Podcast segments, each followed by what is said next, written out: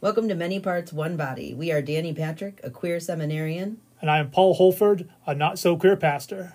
talking on topics of faith, inclusion, community, you know, the simple things. Each Friday at 10 a.m. Eastern Standard Time, we will bring you a new episode. Join us as we dive in headfirst. Just a quick trigger warning at the beginning we will be talking about topics of rape in this episode. Hi, everyone. Welcome to Many Parts, One Body. This is Danny. And this is Paul. Thank you for joining us for episode four, aptly titled Be Our Guest. Uh, in this episode, we'll be tackling yet another one of our infamous clobber passages. Uh, we are still in Genesis. Uh, we're going to be looking at Genesis 19, uh, which is the story of Sodom and Gomorrah. which is one of people's, for lack of a better way of phrasing this, favorite ones to go to. That go to clobber passage that they're able to kind of remove from its context and read a lot of things into the in between the lines to make this one of the more popular clobber passages. So non-affirming theology claims that the sin of Sodom is homosexuality, stemming from the fact that it says that men wanted to know, you can't see me, I'm using air quotes around know, I wanted to know Lot's guest, um, essentially to, to rape them. However, um, it's important to note, really, when we look at the story in its full context, the non affirming theology is leaving a lot of the story out and reading a lot of their own stuff into it. Um, because lots, in, in essence, it's it's a story of um, a desire for rape, not nothing consensual, no consensual homosexual relationship or any consensual relationship at all is being spoke of of here. So the condemnation comes with, and I think we agree with it, is this lack of consent in sexual advances. And I would say that we would all agree that non-consensual relationships bad, bad. We can just go bad, evil, wrong. Um, so rape is really what's being condemned here, not a consensual relationship in any way, shape, or form. Um, I think it says a lot about our Christian culture, though, where we take a, a story about rape and we turn it into a story against the LGBTQ plus community. We're weaponizing something that unfortunately church history has kind of covered up and concealed inside of history, and we are weaponizing it against a group of people um, in a very negative way. We're taking scripture and clobbering people with it. So yeah, I mean the the, the story when we and, and I I would challenge the listeners to go and read. Um, the story in Genesis chapter 19 and and read it from the uh, from the way of looking at it as a story of a desire to rape to know them in a way that there was no consent between the between the individuals. And with this, we can also see a bigger picture if we're looking kind of further into scripture. In Ezekiel 16 49 50, it says, Now this was the sin of your sister Sodom. She and her sisters were arrogant, overfed, and unconcerned. They did not help the poor and the needy. They were haughty and did detestable things before me. Therefore, I did away with them as you have seen. Now, the themes within these passages, a lot of this, you know, being arrogant and overfed, unconcerned, not helping with the poor and needy, they have to do with hospitality, not taking care of others around us. Um, you know, in our culture, these things may not be as high of importance anymore, um, unfortunately. Um, but if we're looking at the context and the culture in which uh, those in the Bible were in, in Israel, uh, hospitality was huge in ancient cultures. It was uh, of great offense to not provide hospitality to those that came to you. That's why Lot was taking these um, these people in and having them be in his household um, and taking care of them. Uh, so that's really uh, a big thing here is to say, you know, we're seeing in the Bible saying this was the sin of Sodom. These, this is what they were doing, um, and it's clearly being ignored. You know, this is being ignored if we're saying no. The sin of Sodom was that they were homosexuals, you know, that were having homosexual relations with other men. and and it's such a leap to get there and being somebody who grew up and even the beginning of my ministry i was engrossed in the non-affirming theology i've seen it weaponized and i'd probably weaponize this myself by going this is the default one this is the one that nobody can argue with and even throughout my whole studying of scriptures myself is like Ezekiel chapter 16 was left out.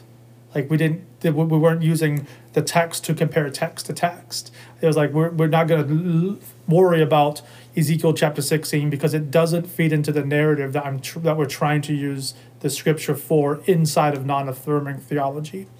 And when we take a look at it from a non-affirming theology perspective, not only is it weaponized, but it is placing homosexual consenting homosexual relations in the same boat as non-consensual relations together. I mean, they're they're they're completely different. Mm. Um, Gen- Genesis 19 is about the like you like you you were implying or saying the idea of hospitality and one of the ways that you you're not hospitable to somebody is when you see them and say, well, let's have I, I desire to rape you. Um, that's not usually the most hospitable thing. Um, and this is where it, it does get kind of touchy um, w- w- when we start talking about consent because it is something that has become to the forefront again recently inside of culture in general with, with, with different movements inside of western culture this idea of what is consent when do people consent and when the scriptures themselves say one of the biggest flaws of sodom is non-consent we as the church need to to to preach and teach what consent looks like, which I think is for a whole nother podcast um, because that's not in our notes today. That's why we got to stick to notes. But when we look at Ezekiel chapter um, 16, I feel like it's laying out um, this description of what it looks like when an empire is about to fall down. When they begin, it talks about the pride or the, that finding the deep satisfaction in oneself uh, at the expense of other others, the excess of food, having so much that you have too much, you have you have more than enough, and when you have excess of food, you have waste. Where you have waste of what's what's um, being given to you. Prosperous ease, this idea of um, prospering off the work of others. That's why I, really like to look at this idea of prosperous ease. Is that you're benefiting off the work of others to the point where you no longer need to work and you're everybody else is expendable because they're working and you're gaining all of the wealth inside of that. But inside of Sodom, they had excess of food, ease of wealth, but they still had poor. It says they still had the poor and they didn't take care of the poor and the needy. Even in their prosperity, they didn't aid those who were in need, which speaks volumes again about the hospitality. Talks about how they weren't taking care of each other as a collective. Um, and then the one that's thrown in here where I believe like the purity culture really grabs onto is abomination. It says, and there were abomination before me. And for some reason, inside of non affirming theology, the moment the word abomination is brought up, it's all about what? Homosexuality. And they have taken this word abomination and have hijacked it because we've already established at the beginning of this podcast that the actual abomination was non-consensual rape. I mean, that's when we say non-consensual sex, it's it's prettying up the word rape. They desired to rape these people. Um, so the desire to rape Lot's guests, that was the abomination. Um, that could be the abom- that is the abomination that I believe is um, referred to here. I mean, it's a really a reach I think, to imply consensual relations of any kind.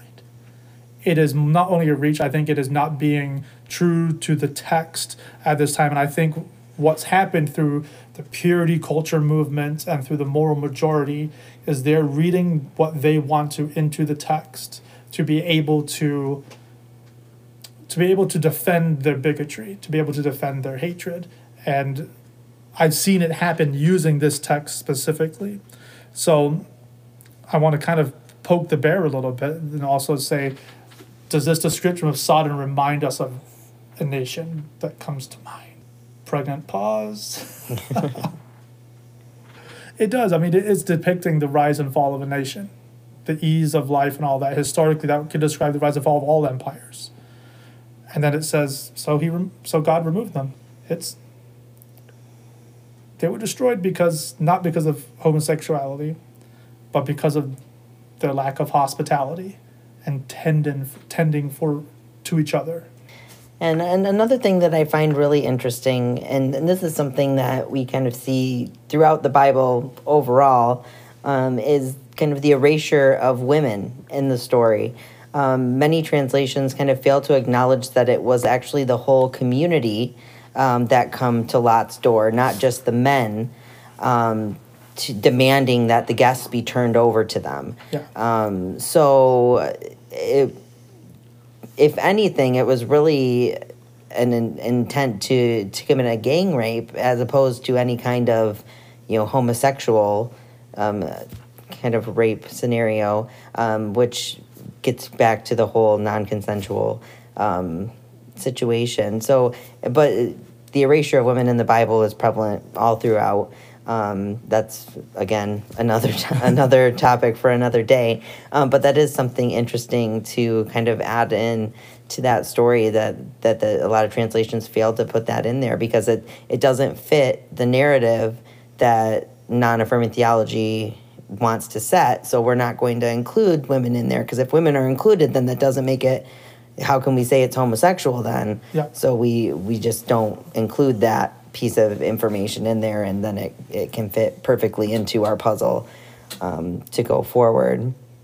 Um, so ultimately, we find that if viewed through a very narrow lens, um, the story of Sodom and Gomorrah can and is used against homosexual relations. However, once we take into account, you know, the context, the culture, the full interpretation, um, we can see that the passage says nothing to consensual homosexual relations at all, uh, uh, to any consensual sexual relations. Um, we're really kind of we're looking at a much larger um, set of sins uh, that in which Sodom was committing, um, and so we really need to broaden that lens and broaden that scope. And I think in taking this text and weaponizing it against the LGBTQ plus community, it allows the churches who have non-affirming theology not to focus on the actual sins of Sodom. It gets to it gets to they, they get to say this is the sin and we're going to um, talk only about what we think would be homosexual relations well even though it's not there we're gonna we're gonna clobber everybody till they believe this is what it says. Because even if you talk to people who are probably not e- even people who are versed in scriptures and are go, attending a church the first one of the first things you ask them well what why do you think homosexuality is a sin? They would say sodom and gomorrah but if you would if you were to say, well, what about the lack of hospitality or the ease of life or not taking care of the poor? I don't think Sodom's the first one that comes up when they say that. So it's almost erasing the story of why they were actually fire was rained down and placing a cultural thing in our in our now time and day to weaponize it to be able to say, well, this is God's way of saying X, Y, and Z. And I like the way that you mentioned earlier, you have the erasure of, of the women in that because that doesn't feed into the narrative of what non affirming theology is trying to use Sodom and Gomorrah for. Um, and it also, in doing that, that there's this idea also that that the gang rape culture that was, or the gang rape that was trying to happen with Lot's guests, was not just men going after men. It was a community of people who saw what they wanted and wanted to take it no matter. So I mean, ultimately, you know, this is uh, a story that's very familiar to a lot of people. Um, but again, it's been kind of morphed and twisted, and a, a lot of us can always benefit from taking another look um, and reading uh, into the passages. Um, I always recommend taking a look, look at a few different translations. Um, I always find that helpful. I uh, I'm always looking at the ESV as one of the translations I look at, um, and uh, I think uh, the passage that I uh, quoted in here was from the NIV, um, was from the the materials that I pulled the information from was NIV, um, but yeah, use different translations that can be helpful to give you some insight as well. I, don't think this episode isn't going to be as long as the other ones because I don't think.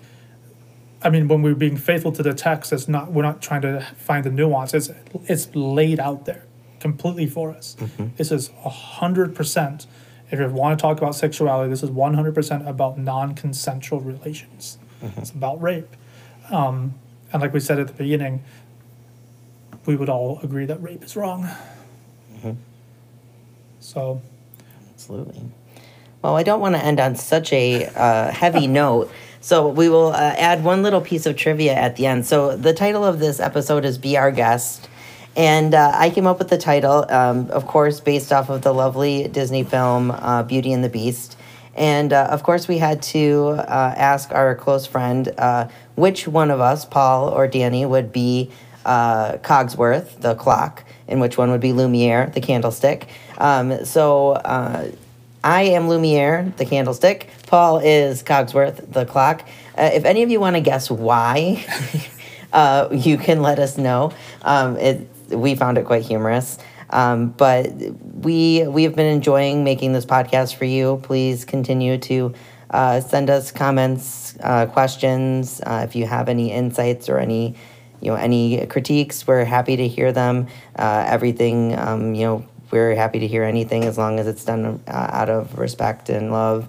That's that's perfectly fine by us. Um, but we've really enjoyed this, and we uh, hope to hear from you and uh, talk to you soon. so thank you for joining us for this episode, and we will see you guys, or not see you, you'll listen to us in the next one. Thanks.